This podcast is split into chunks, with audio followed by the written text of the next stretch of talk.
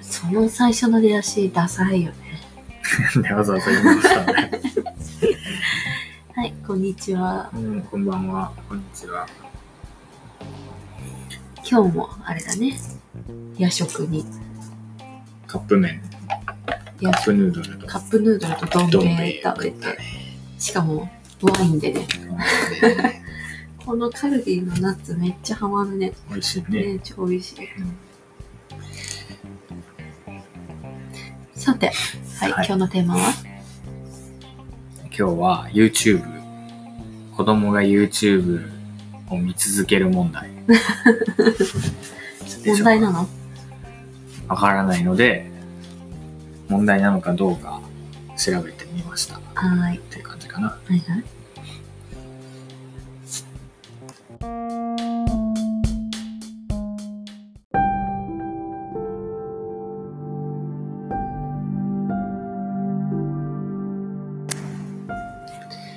い。じゃあ、なんでこの問題を話題にしようと思ったんですか？えーなぜかというと、まあ、食事中にテレビ続けてって言うよね、大体。よく。なんで YouTube の問題なの？あ、いやいや、それで、いや、ちょっと待って、その続きがあって、それでつけると、大体 YouTube、あ、まあ、あの、うちのテレビが食卓の前にあって、で、Fire TV スティックが刺さってるよね。だから YouTube つくんだよね。で、YouTube のコンテンツに太陽はなぜか、多分最初に見せちゃったからだと思ったと思うけど、ハマってるじゃん。うん。で、もうその YouTube の太陽はウシシって呼んでるんだけど、それちゃんね。そうソルチャンネルっていう子供のそのおもちゃ。でこう遊んでるところを動画で撮ってるおっさんが多分撮ってるんだけど チャンネルがあってもうそれが大好きで「うしし見る」ってつけてって言ってつけると食事が進まなくなると。あとはもうみんな食べ終わってお風呂に入る時に消すとブチ切れて 泣いて感触を起こすという じゃあつけんなよってね。まあじゃあつけんなよなんだけど、結構エミがそこら辺甘くてつけちゃうよね。私は別に YouTube いいと思ってる人だからね。あ、そうなんだうね。ん。そうで、だからそういう状況で、こう見せ続けるのが果たしていいのかどうか、っていうのがちょっと心配なのもあって。うーん。わかりました。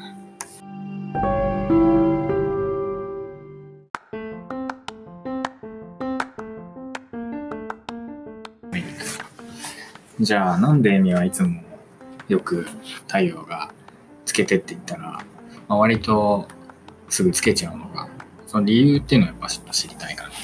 ああ、まあでも、まあ俺もまたまにつけるけどさ。まあそうなんだけど、まず、YouTube ってそもそもいいの悪いのみたいな問題あるじゃん。うんなんか子供に見せちゃダメみたいな意見もありつつさ、うんまあそのメリットももちろんあると思うんだよね。うん、で、ね。まあ私が実際に感じてるメリットとしては、うんまあ、えっと、その大人の時間を確保できるっていうね。はいはいはで、あの、大人の時間っていうのはさ、私たちが楽しむ時間じゃなくて、本当に必要な時間ってあるじゃん。うん例えば食事の準備をする時間とか、うんね。お世話、子供のお世話をする上で、まあ、ある程度の準備に必要なも時間を確保する上で、うんなんかまあ YouTube とかそういうコンテンツ、うん夢中になれるものがあると、まあ結構使い勝手がいいよねっていうところで、ねまあそこは賢く使うべきだなっていうのは思っていると。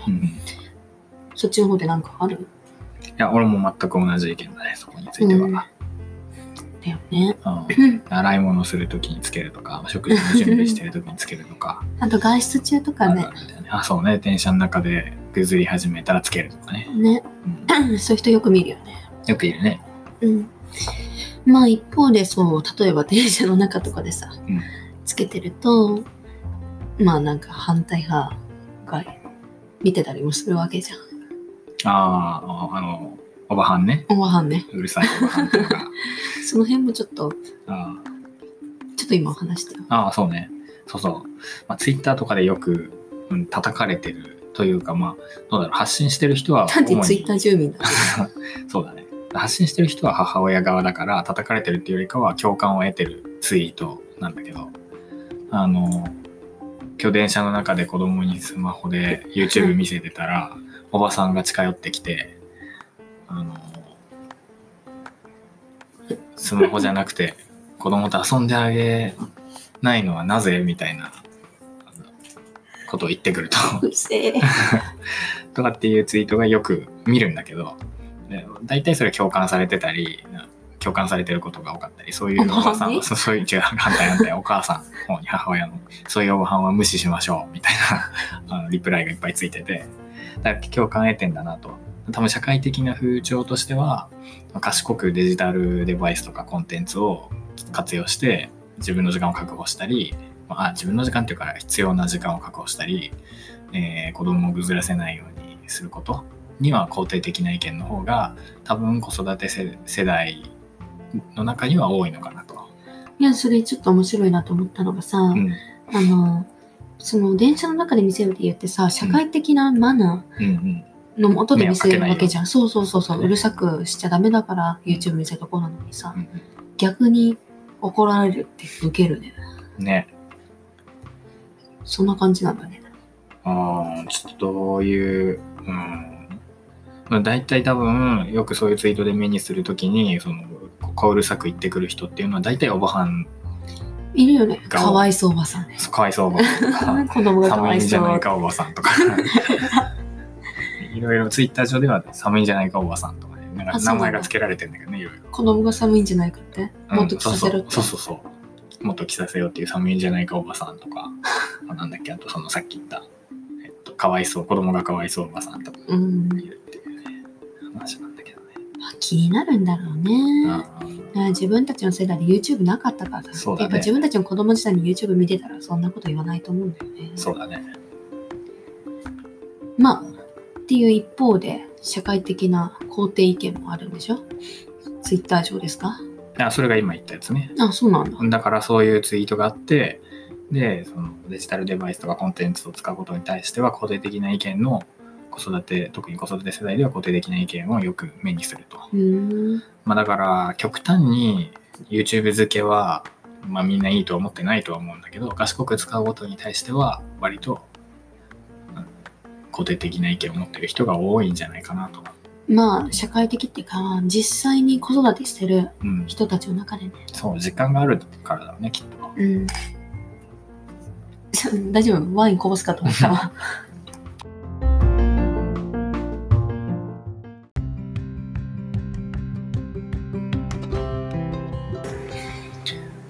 あ、それと、それに関連する、まあ、トレンドで、あの、デジタル、まあ、デジタルってつけない場合もあるけど、ウェルビーイングという、あの、まあ、なんて言うんだろう、これ。うん考え方、うん。うんみたいのが、まあ、2年ぐらい前からよく目にするようになったんだけど、まあ、これは何なんだろうということを教えてほしいです。デジタルウェルビーイングっていうのは何だろう何でしょなんでしょうって言われると、うどういう考え方？まあ、とりあえずデジタルデバイス、さっき言った YouTube うんとか、まあ、普通のそのスマホうんとかによる心身の不調を訴える人が多くなったと。あそれは年々増えているんだけど、んまあ、その 逆にその心身の不調を減らしてうんデジタルデバイスを使うことでむしろ心身が健康ではいはいはい。幸せになりますようにみたいななるほど。運動。あ運動なんだね。うん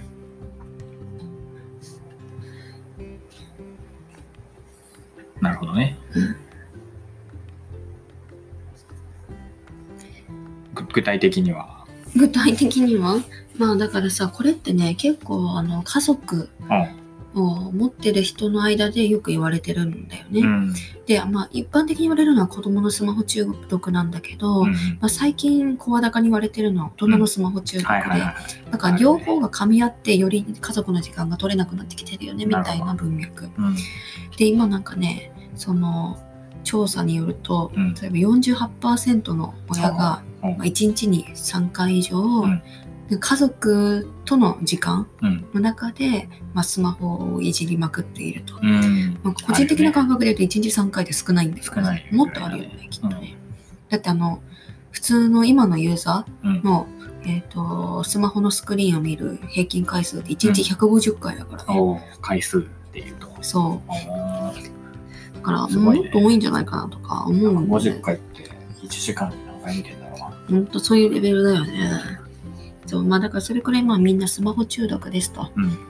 ねまあだからその中で、うん。まあ、デジタルデバイスとどう距離を置くかみたいなうん。視点で、えっと、むしろその iPhone とか、うんまあ、その Android とかそのスマホ作ってる側が、うんえっと、機能面で、うんそのなんかユーザーをいかに遠ざけるかみたいなところでうん。あの最近いろんなあのなんかアプリとか、うんなんか機能とかを開発していると、うん。うん。具体的に言えばね。まあそうだね。もともとはいかにそのユーザーの、まあ、時間うん。をこのデバイスとかアプリに縛り付けるかと、うん。やめさせないかっていうことを念頭に置いて開発してたんだけど、それが変わってきたというそうあのユーザーがもう本当に依存するようにデザインされてるんだってね。全部スマホっていうのはね。まあ、実際そう思うよね。まあ、YouTube なんかもそうだよね。自動再生とかそうじゃん。ああ。次の動画がね勝手に再生されるという見ちゃうからね。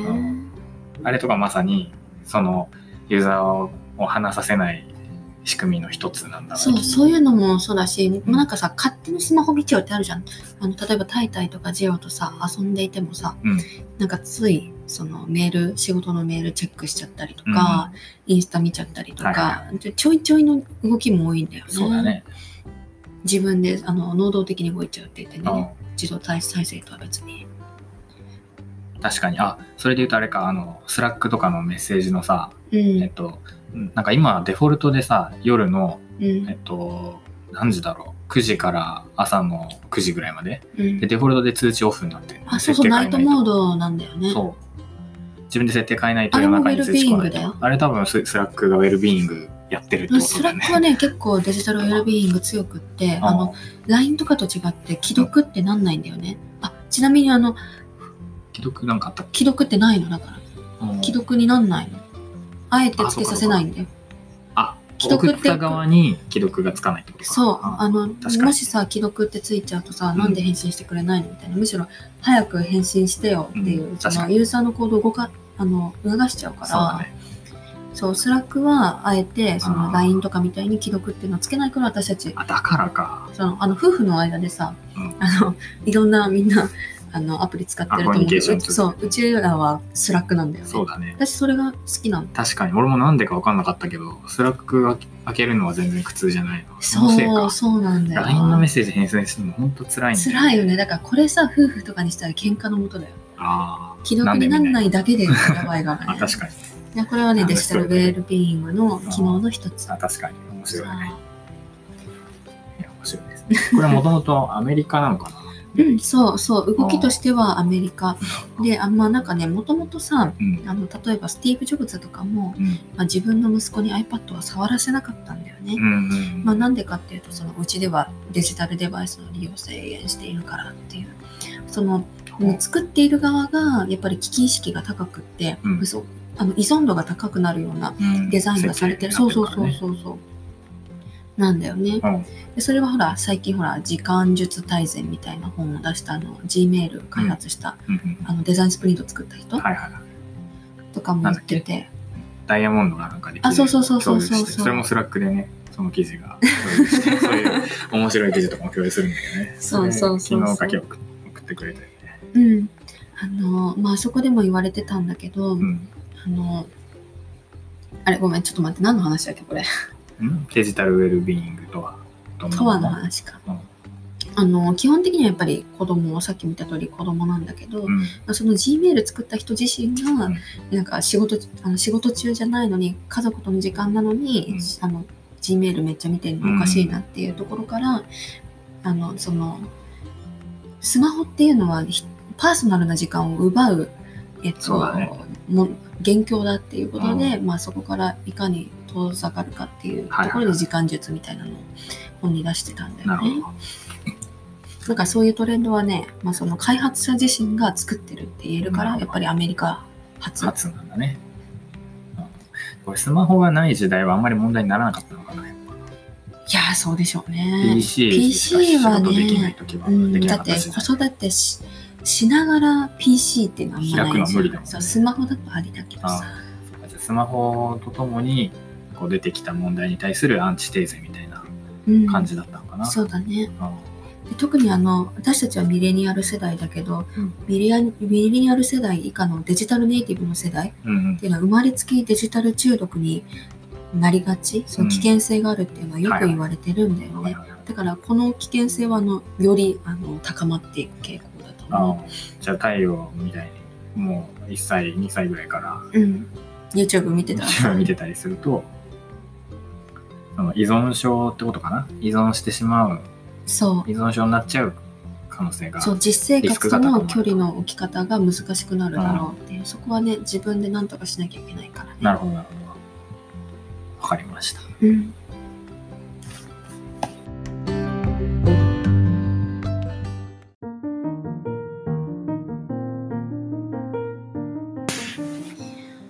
まあそういうトレンドもある中でさ、うん。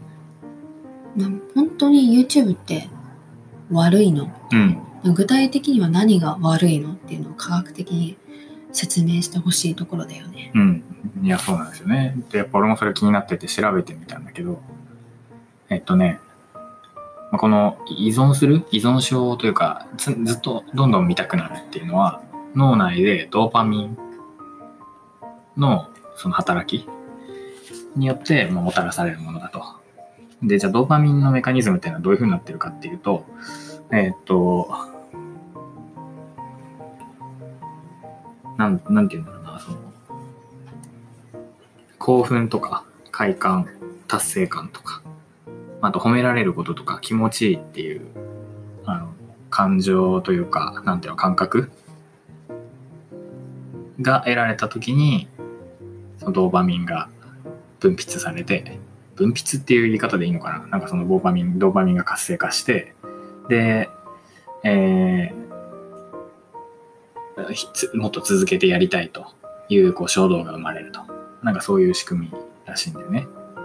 で、これはもともとなんでこういう機能が人間の脳にあるかというと、もともとは、その、まだ狩猟採集時代だった時に人類が、うんと食料を探すと。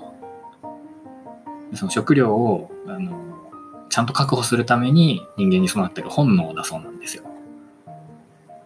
つまり、えっと、まあマンモスとか追っかけるじゃん。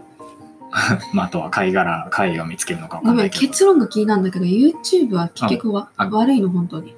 えっとね、いや、一言でいい悪いとは言い切れない。あの、依存しされるように作られ、依存しやすいように作られてて、で、人間の、その仕組みは人間の本能を、こう、科学的に読み解いて、こういう仕組みにすれば、あの、ずっと熱中されるだろうと、やめられなくなるだろうっていうことで作られてるから、だから、そのままほっとけば、もう永遠に見続けちゃうようになってると。YouTube だけじゃなくて、ゲームもそうだし、SNS もそうだし、うん。まあ、最近だとウェブサイトとかもそうなってると。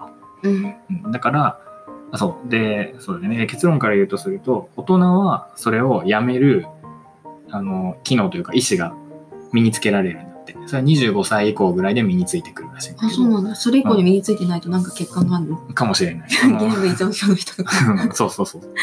あの、意思決定の意思を司る、衝動を司る、なんかその機能が前頭葉の、えっと、前頭葉 全皮質だっけ？うんとかっていうのが発達してくると、してくるのが25歳以降ぐらいで、そうすると、あの、ずっと見続けちゃうのを切り上げて、さあ仕事しようとか、あ、着替えなきゃとか、っていうのができるようになってくるんだけど、うん、それが25歳より前だと、まだあんまり発達、いまいちこう発達があの十分じゃないからやめられない。い。そうだよね。うん、だからそれより前の時代、前のこう、ね、年齢の人たちには、あの、やめられるように、まあ、子供なんだ、子供が対象なんだったら大人が何か工夫してあげなきゃいけないと。工夫してあげることで、まあ、適切にやめさせる、まあ、ある程度のところでやめさせることはできると。うん、だから YouTube が必ずしも100あの絶対的に害だというわけじゃないんだけど、うん、ほっといて見つ、ほっとくと見続けてしまうようにできてるから、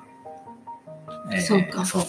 それは良くないんじゃないかと。っほうほうほうほうていうことなんですね。うーんなんか見せて頭が悪くなるみたいな意見ってあるじゃん。うんうん。あれって本当？うーんと、ちょっとそれを、そうね、頭が悪くなるっていうのはちょっとあまりにもなんか、なんかアホっぽい感じで、頭が悪くなるかどうかわからないけど、どうなんだろうな。でも、本当そういうふうにやめられないようにできてるから、うん。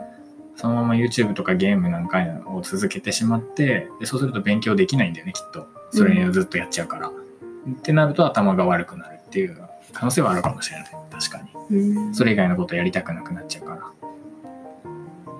いや、直接的に悪くなるわけじゃないのね。直接的に YouTube を見てるから悪くなるということはないと。うん。ただ、でもそれも限度が多分あると思うんだけど、例えばもう朝起きてからずーっと食事、食事中もずーっと見てるみたいな。一日中見続けてるみたいな。それぐらい極端になると、まあ、本当に脳に悪影響があるみたいな話もある。うん。それは脳のオーバーフロー状態とかいう感じで言葉でよく出てくるけど検索してもらえばわかると思うけど。あのなんか認知症と同じような症状になってしまうと。情報があまりにも多すぎてその情報を処理できなくて単に情報を、えっと、右から左に受け流す状態になっちゃうと。つまんない授業聞いてるだけの状態、ね。みたいなそうそう。あの脳を動かさずにただそれをこう受け続けるみたいなそれはなんかその認知症と同じような状態ならしい。うん。それは脳のオーバーフロー状態とか言って言われてて、でもそれは多分本当に極端に見続けてる人うん。の話だと思う。見つけてる子供のことだと。あそこまでは普通の一般的なあの人たちはそこまでの状況にはなってないんじゃないかなと。うん。ただ、そう、適度にやめさせる。あの、例えば切った瞬間に感触を起こすみたいなのは、困るじゃんで、それをやめさせる方法はあるから、そういうのをうまくまあ活用して、えーなんだろう、適切、まあ、適度にコントロールするっていう感じがいいんじゃないか。YouTube が今自分で出してるウェルビーイングの機能って、うん。タイムウォッチとくらいなんだよね。これなんだっけそれ2018年あの YouTube を見てる時間をうん表示するっていう。何分見てるか？そうそうそうその機能あったっけ？あるのタイムウォッチで。えー使ってないからね。あ、なんかアクティベートしないとできないの？有わかんない。効にしないうちはつかないからね。でもそれくらいだからさ、それってさ、その25歳以下の人たちにさ、うん。その YouTube やめましょうっていう動機にはなりにくいじゃん。うん。見える化だけだとさ。うん。むしろ強制的に消えろよみたいなさ 感じじゃん。あそこまですると自社のビジネスに 影響があるからさ。ねそこら辺なんとかしなきゃだよね。うん。そうね。こ なんか言いたくなった？うん。そうね。まあ、大体そんなもんですね。まあ、そうね。あと、あれだね。あのー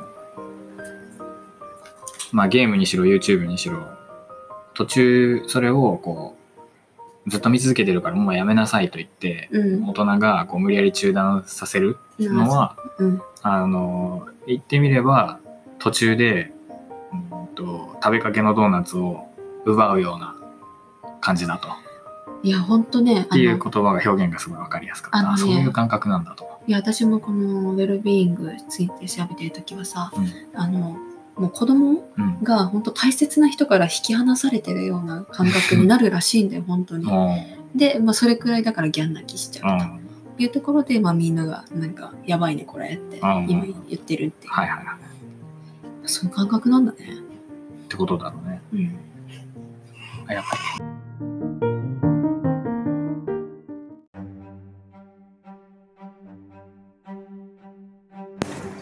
はい。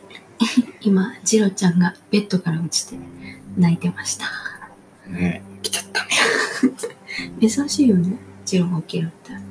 まあ、落ちたら起きる。なんか、配置、その現場の様子を見た限りでは、太陽がうん。少しこう、クイーンベッドの方に侵食してたから、あそれでなんか頭かだったりして避けようとして寝返りしてベッドから落ちたみたいな感じだと。そっか。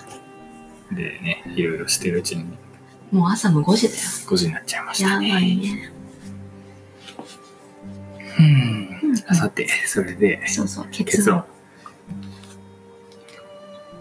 まあ、あのー結論としてはさ、うん。まあ、うちの話をすると、うん。まあ、YouTube 見ちゃダメっていうルールは絶対作んないじゃん、きっと。そうだね。あ、作りたい？まあもういい一度知ってしまってるから無理かもね、今から。まあだから、いかにさ、その今15分見ちゃってる YouTube を5分にするか3分にするかっていうところでうん。施策を打っていきたいよね。はいはいはい。そう。まあそうね。うーん。時間を短くするってことかうん。な。まずは、その、感触を起こさずに切り上げること？で私とやってる時はよく、あの自分でさ、スマホの、あの、充電源ボタンを押して切るんだけど、大体。うん。スマホだとできるけどね。そう。そうで、それはね、どういうメカニズムかというと、うん。あの、とね、あの、そのまあ、YouTube なりを消す、消した後に消すことによって、その次の瞬間に YouTube を見るよりも、その、より多くの報酬をあ得らあ、れる例えば？ことがあるとうん。いう場合は進んで消せるらしいです。それって何よ？うんで、報酬っていうのは何かというと、えっと、興奮とか、快感、うん達成感、満足感とかね、そういうやつ。じゃあ、ドーナツあげるから YouTube 消そうみたいな。うーん、そうね。ただ YouTube 見ながら食えるじゃんってなっちゃうと、そうならないから、もっとコミットできるものじゃないといけないと思どういうのどういうの？う。なんだろうな。でもなんかそのね、どうもそのドーパミンは、うんと、一緒に、あ、そうそう。えっとね、YouTube 見るじゃん、一緒に。見てる時によく、YouTube でこう流れてる歌とかを見て一緒に歌ったりするじゃん、踊ったり知って。あれはね、逆に YouTube によるその報酬というか、幸福感を助長させてる面があったかなと思ってて、そうやって家族、家族というか、あの、まあお父さんお母さんと一緒に楽しく歌ったと、うん。知ってる歌を。その経験はきっと彼にとっては、すごい楽しかった経験になっちゃってるから、うん。YouTube つけると楽しいというのを助長しちゃったかと思う。一緒に歌わないって。うん、だからもうスルーしといて、消して一緒に歌うみたいな そっか。風にしたら、よし、じゃあ消して一緒に歌おうよって言って、消して、YouTube で聴いたやつを一緒に歌うみたいな、踊るみたいな。お楽しい、ハイタッチみたいな感じで盛り上げれば、あなんか消したら楽しいんだみたいな。あるか？うん消したらすごい幸せだなみたいな気持ちいいなみたいになって、う ん消す方がいいわってなるかもしれないなと。まあ、試してみようか。うん。あと簡単にできるところで言うと、あの自動再生はオフにすると。うん。Android は俺自動再生オフにしてんだけど、なんか、この Amazon うん。でできるのかな？うねそうれ設定を見てみる必要がある、、ねデバイスごとに違うとで、見る時間を短くするということで言えば、やっぱりその、一度始まっちゃった動画を途中で中断するっていうのがすごい苦痛うんを。伴うと。で、まあだからそのさっきのドーナツを途中で取り上げられちゃう例うんでいくと、ドーナツの場合はでも食べ終わったらおしまいだからうん。やめられるんだよね。だけど、ゲームとか YouTube は見てる、YouTube なんか自動再生で次々行くからさ、やめられないと途中で。終わりがないと。で、ずっとやっちゃうっていう。そっか。仕組みらしいから、うんだからやっぱり、まあそのね、その、見てる時間を短くする、見る時間を短くするという意味では、なんか、短くて楽しい動画を他に見つける ?3 分とか。うん。で、それ終わったら消して、みんなで歌い出すみたいな。もうライブはダメだね。ライブそう、エミがよくお気に入り、エミがよくつける、家族でご飯を食べてる時にエミがつけてしまうライブのソルチャンネルはね、1時間以上やってるんですけど、おっさんがおもちゃで遊ぶ動画ね。あれね、スマホで見てるときは大体自分で電源ボタン押して消すんだけどね。テレビだとダメだよね。なんでだろうね、スマホで消すの。それやっぱ報酬を用意してるからじゃないの。ああ、ちょっと消そうって。お風呂入って、歯磨きしながらまた見ようみたいああ。結局またやってんじゃん。な。うん、でもあんま見ないんだけどさ。ああ。で、消して本読もうとかか。うん。一緒に本読んであげるよとかかな。いや、でもやっぱり YouTube 以上にドーパミン分泌されるものってあるのかなって思っちゃうね。うん。あの、ゲームとかそういうのよりもドーパミンが、の上昇が多いのは、酒とギャンブル酒とギャンブル。らしいですね。で、これには、あの、やめらんないじゃん。で、さっき言ったようなその25歳までは前頭葉なんとかのが未発達、未完成だからやめられないと。っていうのがあって多分年齢制限があると。二十歳になってからと。あのね、合理的なんだな、そっていう。酒はともかくギャンブルは疑似体験できるかもね。YouTube 消してうん。ギャンブルしようって言って、なんかギャ、ンブルしよう。あの、カードゲームでもして、買ったら美味しいぶどうねって。ああ。じゃあじゃんけんとかいいかもね。あ、じゃんけんにしようか、先に切るしね。できるかなね。あのね、チョキだけちょっとね、できないんだけど、グーとパーはいける。じゃあ、永遠に負ける。ちょっとまだ、そう、ルール理解できるようになるのが、うん、どんぐらいだろうね。もういけるかなできるでしょ。できるかな